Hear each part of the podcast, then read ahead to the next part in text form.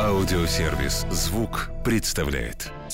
Всем привет, добро пожаловать на подкаст «Ничего святого». Ничего святого. Каждый вторник я, Марк Андерсон, приглашаю в гости знаменитых людей, говорю с ними обо всем, о чем можно и нельзя. Ничего святого. Сегодня напротив меня, если так можно сказать, сидит э, певец, э, композитор, саунд-продюсер, аранжировщик, роман бестселлер – Здравствуй, Рома. Всем привет, это Роман Бестселлер. Да, и я просто да, обожаю да, да. болтать на самые разные темы. Блин, мне нравится. мне уже все нравится, мы общаемся, это прекрасно. Ну вот смотри, ты, ты в одном интервью говорил, что работать с людьми творческими по интернету это сложно, потому что очень важен полноценный контакт. Я тоже очень не люблю делать интервью по зуму, без вот этого вот контакта живого. Но так получилось, что нас с тобой э, разделяют 10 тысяч километров. Я в Москве, ты э, на острове Бали. Да. Или Бали, как правильно надо говорить? А, Бали. Наверное, Бали правильно. Но уже все так, э, все так привыкли вот. говорить Бали, что я и сам говорю Бали. Хотя для меня это второй дом, я здесь уже в шестой раз. Я свой самый первый клип снимал именно здесь а, ну не в том месте конкретно, где я нахожусь, а в Убуде. Я сейчас на Буките сижу, угу. это самый мой любимый район, с женой мы все время сюда ездим, здесь и климат клевый, и народу не так много, и очень красиво. Расскажи мне, пожалуйста, а, ну невозможно это не заметить, в связи со многими событиями а, на острове теперь а, огромная просто бушующая такая концертная деятельность э, русских исполнителей. Все приезжают, все выступают. Даже те, кого раньше мы в Москве не могли увидеть, услышать, приезжают сюда. Насколько тебе эта э, музыкальная деятельность нравится? На все ли ты ходишь? Всех ли посмотрел, послушал? А, ты знаешь, честно говоря, даже прошлый свой отдых, я помню, что я взял с собой AirPods, и я пообещал себе разобрать все свои, свои шазамы, которые я нашазамил в течение года. А, ну, сказать, что у меня AirPods ни разу не разрядились за месяц отдыха, Наверное, я будет честнее сказать, что я их просто ни разу не открыл. Так это AirPods и плеер. Я настолько вот за год от звука устаю, что для меня посещение концертов с огромным количеством киловаттов звука, это, ну, на самом-то деле такой competition достаточно сложный. Вот, я здесь, наоборот, стараюсь больше вот э, книжки читать, заряжаться энергией, потому что в течение года мне приходится просто терабайты музыки отслушивать, делать своей, чужой и так далее вчера, изучая твой послужной список, э, ну, вообще удивился, что я тебя не знал до этого совершенно. То есть ты действительно такой серый, серый кардинал э, музыки. Во-первых, я вчера узнал одну вещь, и прям кланяюсь тебе в ноги за то, что ты был причастен к саунду э, в песне «Маминкин сынок Джамала». Это одна из моих а, самых да, любимых. Да, да, да, да, это было такое, было. Это, ну, это по-моему, да, это... Как, собственно, и Джа, Джамала, одна из моих любимых 2009 певиц. год, да, я знаю эту песню, конечно. Я тогда у Димы Климашенко работал, это известный композитор в Украине. А, он этнически как бы цыган, а все они очень талантливые. У меня огромное количество друзей, еще из Харькова цыган было, которые просто невероятно пели, писали, творческие были. А этот дядька не только Джамале, он просто он огромному количеству разных артистов украинских писал. У него был свой production house, где было несколько саунд-продюсеров, с которыми он работал как автор, и я был одним из них. А одной из этих песен была песня Джамалы. Да. Ну вот скажи мне, а, это была какая-то цель твоя, ну, целенаправленное решение оставаться немножечко в тени? Ты ведь какой-то период времени вообще не старался вылезать наружу, не хотел быть медийным как будто бы. А, а мы, мне кажется, мы пропускаем один небольшой период. Вот, ну, как бы этот период занял у меня 4 года. Это период, когда я выступал с Иваном Дорном и катался с ним как бэк-вокалист и гитарист.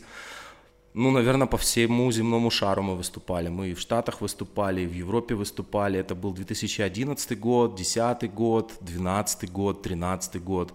Вот, и я там студийную деятельность разменял на гастрольную деятельность. Вот, и как бы у меня работа, опыт работы на сцене огромный на самом деле. И потом я уже переехал, когда работа с Ваней закончилась, в начале 2015 года э, я решил переезжать в Москву, потому что ну, у меня был выбор, куда ехать. Я, у меня были знакомые в Штатах, я мог туда поехать, попытаться там пописать какую-то музыку со своими друзьями, которые там давно живут. Но с другой стороны, ну, как бы я, я как-то внутренним я понимал, что мне все-таки круче будет в России, потому что гораздо больше у меня и знакомых, и ментально мне это все ближе. И я вот принял в 2015 году решение переезжать именно в Москву. Вот давай вернемся к Дорну. Многие же любят писать, что ты тот самый человек, который придумал этот фирменный э, саунд Дорна. Ты же не открещиваешься от этого? А, я не то чтобы открещиваюсь от этого факта, просто мне кажется, что у нас очень сильно совпали музыкальные вкусы, и тот его фанки стайл, который стрельнул, по сути, это та музыка, на которой я вырос изначально, потому что я музыкой это занимаюсь с 6 лет, и у меня, скажем так, музыкальная, ну, как бы, если это можно так сказать, армия была, потому что с 5-6 лет у меня была жесточайшая дрессировка от отца по музыке, мы гоняли как раз инструментальную программу, куда входил и Джордж Бенсон, и Хьюберт Лоус, и Карлос Сантана, кучу блюза, но в основном я как бы классифицировался по фанку, а мой брат по блюзу, вот, и как бы это вот, вот этот фанки стиль, он по сути это мое, мое детство, и вдруг получилось так, что э, это любимый Ванин стиль, который он хотел делать в своем сольном творчестве. И поэтому мы как-то вместе это все сделали. Но я бы назвал это по-другому. А, это, видимо, нравилось тоже Ване, но ты потом взял и отшлифовал немножечко его это видение. Угу. Ну, Привел в какой-то музыкальный порядок. Да, ну я думаю, что мы вместе, да, как-то это все взяли и синергетически сделали. Вот. Скажи, а у тебя никогда не было периода, знаешь, такого-то ревностного отношения? Ты э, изобретаешь, можно сказать, какой-то звук, делаешь его фирменным, как многие любят говорить, вкусным, mm-hmm. ненавижу это слово. А все лавры достаются, знаешь, тому, кто на сцене. Никогда не было этой ревности. Слушай, я тебе больше даже скажу. А, у меня был момент, когда я свои сольные треки выпускал, и я пережал мейнстрим где-то на полгода. Вот у меня была песня «Не паникуй» э, цвет, с цветным клипом и так далее. В триольный такой трек, короче. И самое смешное, что через полгода выходит трек у Imagine Dragons, и мне пишут в комментарии под моим клипом, ага, все украл у Imagine Dragons. Я говорю, придурок, посмотри на дату. У Imagine Dragons клип вышел через полгода после того, как вышло у меня это все. Ну, то есть даже вот до такого. Потом был момент, когда я обожал делать ту-степ, например, это UK Garage, модненькое такое направление, которое вот было uh-huh. где-то годик назад. И в 21 году я делаю, по-моему, свой уже третий трек в жанре ту-степ, э, называется он бывшим, там «Запомни меня таким, как на том фото», и он залетает в топ, там в Яндекс, но не высоко залетел, потому что, ну, как бы для меня это был такой, ну, просто музыка для души, ну, как бы даже я понимал, что это мимо мейнстрима, я понимал, что эта музыка, скорее всего, может даже немножечко олдскульная, но мне она была по кайфу, я ее делал от души, и людям это нравилось. Потом проходит полгода, или год, не, полгода проходит, и в сердце бахнули стрелы, и начинается это все залетать в мейнстрим, как бы, просто я опять его опередил на полгода. И вот я уже понял, что это ну, как бы жутко неблагодарная штука, когда ты в чем-то первый, но почему-то вот появляется кто-то второй, который в это вкидывает немножечко больше денег, как бы, и получается, что он как бы, что ты чуть ли не плагиатишь в глазах людей этого чувака вернемся немножечко опять к Ивану Дорну. А, его альбом первый англоязычный альбом OTD, в котором, я так понимаю, ты участие не принимал совсем никакого. Ну правильно? да, конечно, я уже в Москве жил. Хотя он предлагал да. поехать в Штаты и вместе с ним поработать над этим альбомом. Я говорю, слушай, нет, ну у меня уже тут своя история летит. У меня и жена в России, которой тоже нужно помогать с творчеством, и свое творчество сольное у меня уже тогда пошло. У меня уже там трек топ-1 Шазам Раша занял в песне на ТНТ, ой, в танце на ТНТ попал. У меня уже клипы свои к тому моменту уже крутились по телеканалам. Ну вот, я как-то вот этим в тот момент увлекся. Но вот у меня такой, знаешь, профессиональный, профессиональный вопрос к тебе в связи с этим альбомом. А, не получилось все-таки вот это OTD, как это расшифровывается, Open the Door, не получилось открыть Дорна а, по обе стороны океана. То есть ни у нас этот альбом не поняли, ни в Америке, где он делал ставку на этот альбом, на этот звук. Как ты думаешь, почему? Это проблема была Дорна или проблема аудитории? Ты знаешь, э, одна из причин еще дополнительная, по которой я не захотел туда лететь, потому что я понимал, какое количество людей он с собой берет для того, чтобы работать над альбомом. Я считаю так, что то, что легко сделать вдвоем, немножечко сложнее это сделать втроем и абсолютно невозможно сделать в пятером. Вот так. Чем больше людей работают над одной песней одновременно, тем сложнее подвести эту песню под общий знаменатель. И этот общий знаменатель порой похож на какой-то компромисс, а в творчестве компромиссов нельзя допускать. Тебе, ну, как бы ты, ты должен быть лаконичен. В любом случае это слепок, отпечаток какой-то эмоции или мысли твоей. А если вот представь, в одну эмоцию просто пять разных настроений вливается, но это же как бы получается винегрет. Вот. И когда я понимал, что он везет с собой сколько там, четырех или пять, четыре или пять человек вместе с ним едут работать над альбомом, а я там буду шестым, ну, мне как-то не очень было прикольно. Я уже имел такой опыт, мы рандорн делали.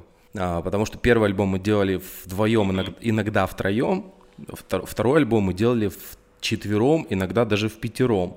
И вот это было уже сложно, потому что я пытался это все уравнять под один знаменатель и как-то не дать этому всему улететь в какой-то экспериментальный джем. Вот, это достаточно сложная задача, не скажем, не совсем творческая даже, а какая-то полуорганизационная, что ли. Поэтому я и отказался. Вот потому, наверное, альбомы не, как это, не совсем конкретный получился, потому что там эксперименты, эксперименты, эксперименты, и вот как-то вот так. Я вчера почитал твою биографию, очень интересная история э, про то, как папа привел тебя в музыку, хотя ты изначально занимался спортом, и э, как через какое-то очень быстрое время вы с братом уже стали выступать на фестивалях, играть на инструментах. Вот, э, читал о том, что ты чуть-чуть не стал толкинистом и не бегал с деревяшками по лесу. А, это уже гораздо позже таким, было, кстати. да, было такое. Вот. Я любил фехтование. Вот. И папа твой работал с Софией Ротар, ну, то есть ты такой человечек, не, не случайно попавший в музыку. Да, но, но а как насчет того, что папа, ну, почему-то случайно оттуда вылетевший? Папа, когда мы начали заниматься музыкой, на тот момент вообще занимался ремонтом быт-аппаратуры. Вот, то есть э, София Ротар, он, он мог кататься, но не поехал с ней кататься, потому что для него это была слишком ну, сложная психологическая нагрузка, находиться в гастрольном графике, постоянно переезжать. Он выбрал работу в интуристе в гостинице Ялта, как ресторанный музыкант, который играл просто фирму типа Бенсона. Меня во всей этой истории э, интересует только одно. Брат продолжает заниматься музыкой? Ну, нет, он занимается IT. он игры придумывает. Не, не жалеет ли он об этом? Ну, он нет, а вот я жалею, потому потому что если бы мы вместе это делали, я думаю, результат был бы еще круче. А он принимает какое-то участие? Иногда там дает тебе советы в плане твоей музыки? А, ты знаешь, мне кажется, нет. мне кажется, нет. У нас просто очень сильно музыкальные вкусы отличаются, потому что он все-таки, э, все-таки он айтишник. И он не пытается уследить за трендами, за мейнстримом, как бы не проживает вот эти сезоны в музыкальных жанрах.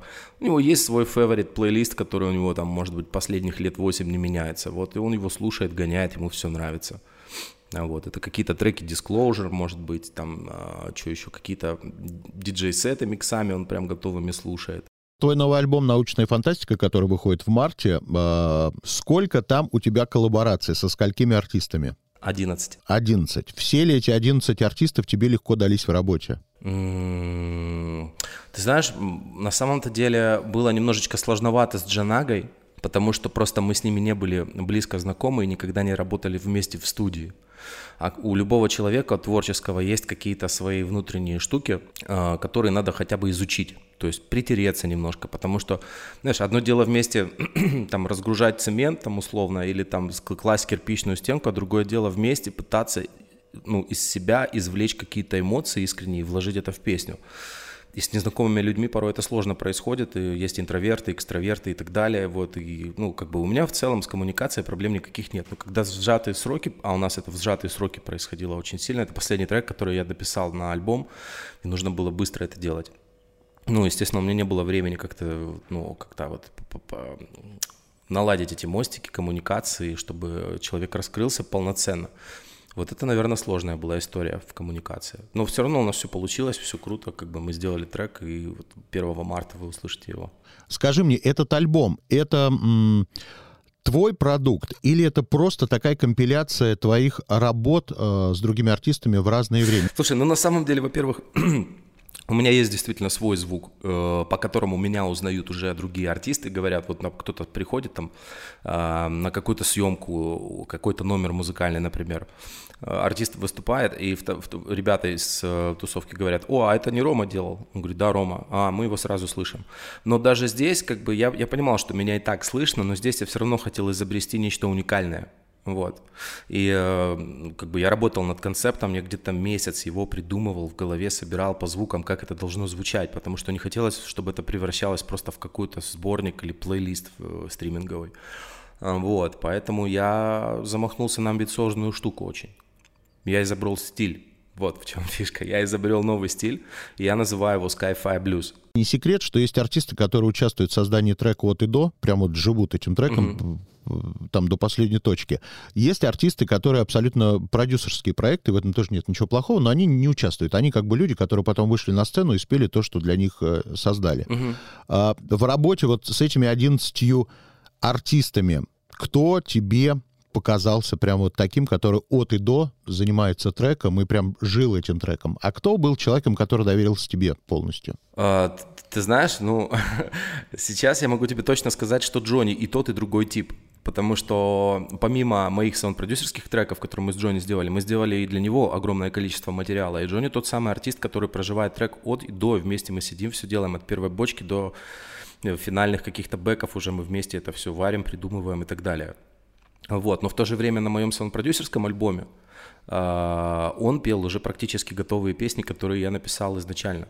Вот, вместе мы написали текст, когда он приехал, и, в принципе, у нас с ним сработа, работа сложилась именно потому, что я искал себе крутых вокалистов, ярких артистов, и отправил ему демки своего альбома. И когда он услышал вот э, эти демки и песни, уже практически готовые, просто тексты там не, ну, не, не до конца там текст был, вот, ему очень понравилось, и с, это, вот, с этой точки у нас начался наш творческий путь с ним. А песня с СТ, которая вышла чуть раньше, она вообще планировалась в этом альбоме? Ну, вообще-то она там будет, конечно, да.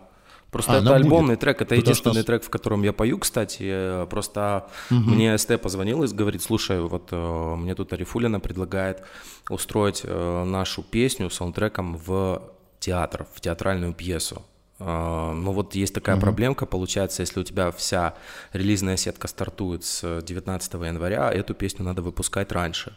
Я подумал, он говорит, я подумал, что эта mm-hmm. песня все равно альбомная, ну, хуже не будет, если мы ее просто раньше дропнем.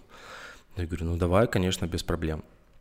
То есть эта песня будет. И это единственная песня, где я пою. Я больше не пою нигде. Я могу где-то там, может быть, дроп читать под каким-то эффектом, э, где-то там, может, какие-то бэки петь, но именно так, чтобы вокальные, как вокалист, я там вот в единственном треке с СТ раскрываюсь, и все. Скажи мне, пожалуйста, ты по этому поводу переживаешь или гордишься, что вы с СТ э, родили монстра? Вы написали песню «Мало половин», Эту песню исполнила Ольга Игоревна Бузова. Да. И с тех пор она стала звездой. Вы, в общем-то, виновны во всем. Да, мы два соучастника. Слушай, я люблю эту песню, честно тебе скажу. Мне она нравится. У меня эта песня связана с переездом а, в ту самую студию, где я творю последние 8 лет. Вот, это мое любимое творческое место с видом на Москву-реку, на Серебряный Бор. Это очень атмосферная точка, где я написал огромное количество песен. Но переезд в эту квартиру был связан у меня как раз-таки с разводом с моей первой женой. И э, достаточно сложный период был просто перепрыгнуть из семейной в жизни в какую-то пацанскую коммуну, потому что я еще и друзей своих перетащил. Мы сняли большую квартиру достаточно. Вот. И вот как раз в этот период я и сделал музыку. Просто я не знал, что эта музыка достанется Оле. Да что скрывать, я на самом деле вообще не знал, кто такая Оля на тот момент, потому что я варился в своем музыкальном материале. Собственно, то, что получилось как песня, мне очень нравится. Скажи мне, пожалуйста, а есть ли у тебя такие, знаешь, смелые мечтания поработать с кем-то западным? Mm. А может быть даже и не мечтания, а уже конкретные планы? Uh, планов никаких нет. Дело в том, что я считаю, что наша музыкальная сцена сейчас очень классно эволюционировала. Очень много раскрылось новых self-made uh, вокалистов, артистов, певцов ярких, которые сами себе пишут. Вот, кстати, по поводу нашего с тобой разговора касательно того, что есть артисты-исполнители, есть артисты self-made. Я считаю, что сейчас наступило время mm-hmm. вот, которые придумывают песни сами, тексты пишут сами, и это как бы та самая искренность и честность в творчестве, которая всегда оценивается высоко слушателем. Чем дальше, тем сложнее слушателя обманывать. Но можешь, можешь кого-то назвать, кто тебе нравится сегодня? Мне очень нравится Рамиль, мне нравится Баиндия, мне нравится Макан, мне нравятся равовские ребята практически все, и там Андро, и Тони. Мне нравится Джонни, безусловно. И эти ребята дадут вокально фору очень многим сейчас в Европе и в Штатах, почему бы и нет. А музыкально мы более разноплановые на самом деле стали. Ну, как бы, если сравнишь это с чем-то вот там, что было 10-15 лет назад, у нас очень много разнообразной музыки. А в Штатах как раз-таки наоборот кризис. У них вот эти трещотки, хип-хоп, минимализм и примитивные очень треки сейчас в чарты залетают. У них, мне кажется, кризис сейчас. Получается, что мы поменялись местами, Штаты больше не задают моду музыкальную? Ну, ты знаешь, просто я скажу, скажу так, мы просто стали более аутентичны и перестали на них равняться. Как бы у нас есть, у нас Кавказ очень много свежей крови дал музыкальной, у нас э, типа казахи очень много тоже мы, ну, свежего привнесли. И у нас такой мульти, э, как это сказать, мультинациональный, мультикультурный коктейль сейчас музыкальный, что нам как бы Америка. Ну, мы можем на них посмотреть, типа, может быть, что-то где-то там для себя подметить, но в целом наш топ-100 и их топ-100 это разные топы, абсолютно. Давай закроем тему дифирамбов. Кого ты хотел нахвалить еще в нашей отечественной электронной музыке? Чувствую, ты хотел кого-то там похвалить. Э, да, слушай, ну у нас есть э, такой лейбл Effective Records, и вот там огромное количество электронных музыкантов, которые на всю Европу взрывают. Более того, наши э, ребята, российские слушатели, они даже не подозревают о том, что тот же Рампаса, например, это наш русский пацан из Ярославля. А его треки бомбят Radio Energy, у него на YouTube 200 миллионов просмотров просто на трек, где едет джип под его трек. Ну, просто такой фан-видео, ну, муд-видео, даже это даже не назовешь каким-то э, сниппетом, это просто как бы видос, где две тачки гоняются под его трек и все. И на этом видосе там 200 миллионов просмотров. И это написал парень 22 года во Фрутилупсе в 2018 году. Это все разорвало всю Европу. Вот. Потом а, тот же Иман Бек, я думаю, ты слышал о нем. Вот. Кто у нас еще есть? Филатов и Карась есть, тоже талантливейшие музыканты. Крем Сода, Going Deeper. а, еще, ну, достаточно просто на Effective Records зайти, посмотреть, какое количество музыкантов, послушать их хиты на YouTube. Ты большую часть этих ребят знаешь. А, типа Swanky Tunes тоже. Вот, это все наши ребята, и они делают очень крутой продукт. Давай поиграем с тобой в игру. А, Есть у меня такая игра, называется «Я никогда не». Я тебе даю ситуации жизни, а ты говоришь, был с тобой такое или не было. Мгм. Хорошо? Давай, давай. Я никогда не втягивал живот во время фотосессий. Конечно, конечно, втягивал. Я никогда не звонил бывшим по пьяни. Звонил, но не дозванивался, давай так. Я никогда не был на охоте. Я никогда не был на охоте. Я никогда не выкладывал селфи из спортивного зала. Конечно, конечно. Это происходит на третью где-то тренировку, когда ты вот думаешь, вау, я молодец, надо себя замотивировать, сейчас я вот бахну что-нибудь, что я, мол, типа хожу в зал, потом, потом пропускать будет стыдно. Да, конечно, было такое. Ну, не, по-моему, может, раза два вообще за, за все мои 36 лет жизни у меня такое было. Я никогда не занимался сексом в самолете или поезде. Ну, в самолете нет. Я никогда никому не мстил. Слушай, такой сложный вопрос. Ну, наверное, у меня были ситуации, в которых я мог отомстить, но, наверное, я действительно этого не делал. Вот прям осознанно так, чтобы человеку там умылся, типа, или почувствовал то же самое. Прям жестко. Ну, наверное, так жестко, прям, прям как, как мог бы отомстить, я, да, я не мстил. Я никогда не посылал дикпики. Я никогда этого не делал. Но один раз я жопой позвонил Джонни случайно. Это было. Это считается? Ну и как, поговорили? Да я просто не совсем понял, что происходит, потому что я хотел ему на аудиосообщение ответить, а потом мне нужно было друзьям коляску достать. Я положил в задний карман телефон, достаю телефон, а там почему-то фотка Джонни. А потом эта фотка мне начинает улыбаться и подмигивать, я понимаю, что я просто задницей его набрал. Ну Вот, по видеосвязи причем. Я никогда не обижал человека незаслуженно. Да, конечно, обижал. Мы же люди, мы же... Я никогда не хотел поменять что-либо в собственной внешности. Не, ну я бы, конечно, хотел себе там в какие-нибудь афро нарастить, это факт. Я никогда не совершал странных поступков в пьяном состоянии. Да, нет, я же вообще пьяный могу самолет посадить вообще. Я никогда не переживал по поводу неизбежности смерти. Я никогда не, не переживал относительно неизбежности смерти. Я никогда не хотел проколоть сосок. Зачем?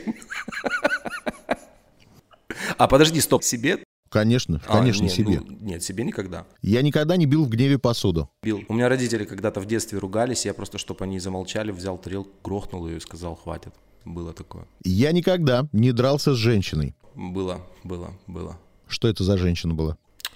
Слушай, ну там просто э, вот как раз-таки это была пьяная история, где она себя очень по-скотски вела в клубе, а потом просто что-то там начала то ли пощечину мне дала при моих друзьях, у меня просто рефлекс сработал, я ей пощечину в ответ дал. Ну, слабенькую, понятно, но просто я был ошарашен ее наглостью и том, тем, как она вела вообще в целом себя весь вечер, а потом еще и вот это исполнила, у меня просто какой-то рефлекс сработал. Я никогда не завидовал коллегам по цеху. Э, Я никогда не завидовал коллегам по цеху. Я никогда не желал смерти человеку. Я никогда не желал смерти человеку. Я никогда не использовал в речи феминитивы. Типа авторка.